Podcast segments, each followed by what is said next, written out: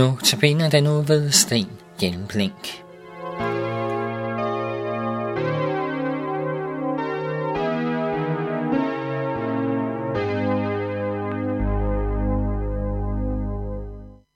Vi nævnte i går, at fødslen af Jesusbarnet var i værksættelsen af Guds omfattende frelsesplan for menneskeheden.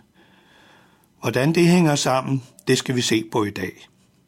Vi skal tale om, at verdens nød og problemer skyldes søndefaldet ved Adam og Eva.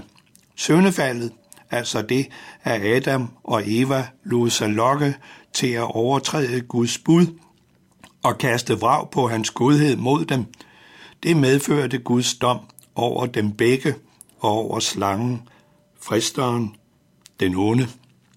Det læser vi om i 1. Mosebog kapitel 3. Da sagde Gud Herren til slangen, fordi du gjorde dette, skal du være forbandet blandt alt kvæg og blandt alle vilde dyr. På din bu skal du krybe, og støv skal du æde alle dine dage. Jeg sætter fjendskab mellem dig og kvinden, mellem dit afkom og hendes. Hendes afkom skal knuse dit hoved, og du skal bide hendes afkom i hælen. Til kvinden sagde han, jeg vil gøre dit svangerskab blæsomt og pinefuldt. I smerte skal du føde børn. Du skal begære din mand, og han skal herske over dig. Til Adam sagde han, fordi du lyttede til din kvinde og spiste af det træ, jeg forbød dig at spise af, skal af og jorden være forbandet for din skyld. Med møje skal du skaffe dig føden alle dine dage. Tørn og tissel skal jorden lade spire frem til dig, og du skal leve af markens planter. I dit ansigts sved skal du spise dit brød, indtil du vender tilbage til jorden, for den er du taget. Ja, jord er du, og til jord skal du blive.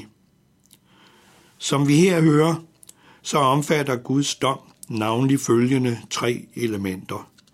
Gud forbander slangen, den onde, og erklærer, at der skal være fjendskab mellem ham og menneskene. Men til sidst skal en efterkommer af Eva gøre det af med slangen og knuse dens hoved. For det andet siger han til Eva, at hun skal føde børn med smerte, og at manden skal herske over hende, og for det tredje forbander Gud af af jorden og dømmer, at Adam fremtidig skal skaffe føden ved hårdt arbejde. Desuden skal Adam engang i fremtiden dø og vende tilbage til den jord, som han er skabt af.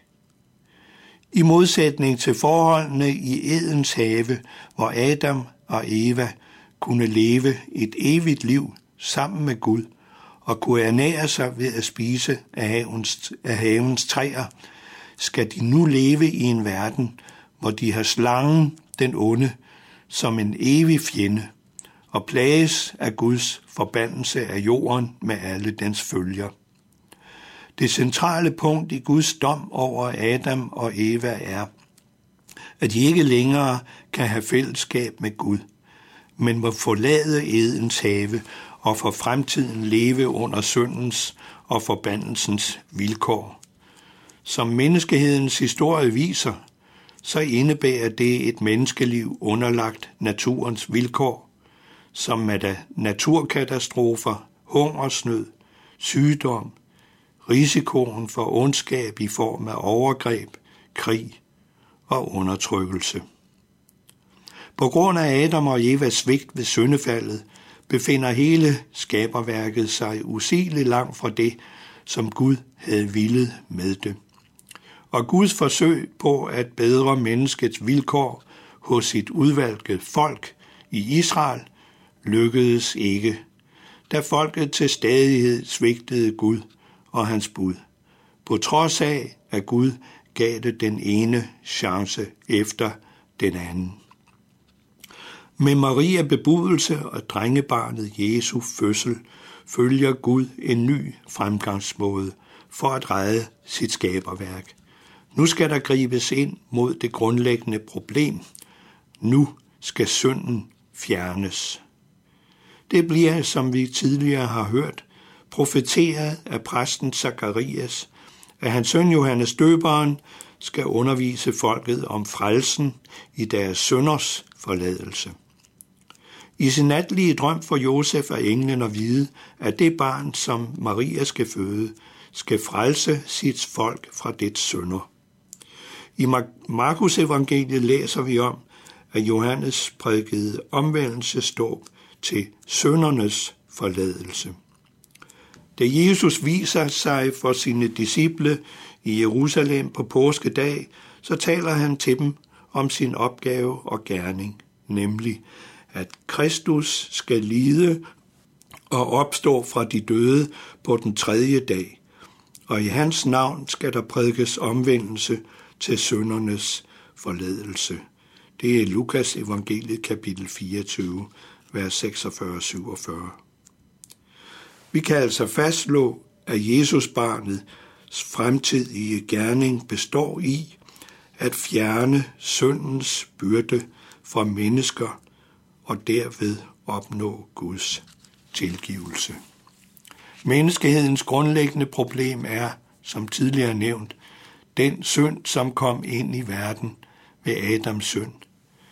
Denne ene persons last af synd er gået i arv til hele menneskeheden. Et menneskes synd har ramt alle mennesker. Bibelen siger, at alle mennesker har syndet. Jesu gerning består nu i at fjerne syndens last fra alle mennesker. Menneskene kan ikke selv fjerne syndens last.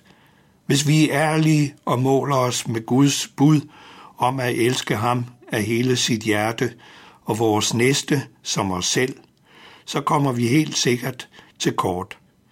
I mange af livets forhold har vi en stærk trang til først og fremmest at tænke på os selv.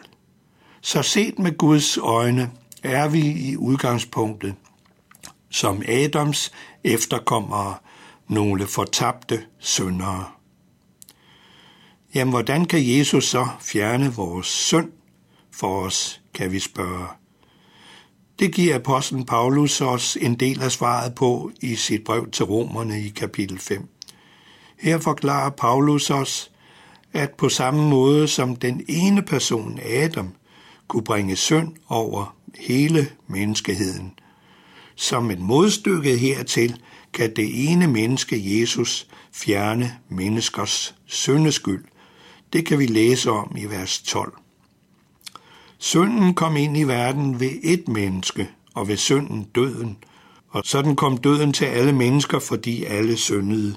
Og i vers 18-19, altså ligesom en enkelts fald blev til fordømmelse for alle mennesker, sådan er en enkelts retfærdige gerning også blevet til retfærdighed og liv for alle mennesker. For ligesom de mange blev syndere ved det ene menneskes ulydighed, sådan skal også de mange blive retfærdige ved en enestes lydighed. Dette forhold af Jesu liv og død kan bringe frelse fra synden for alle mennesker. Det skal vi tale videre om i morgen. Må Gud velsigne din dag.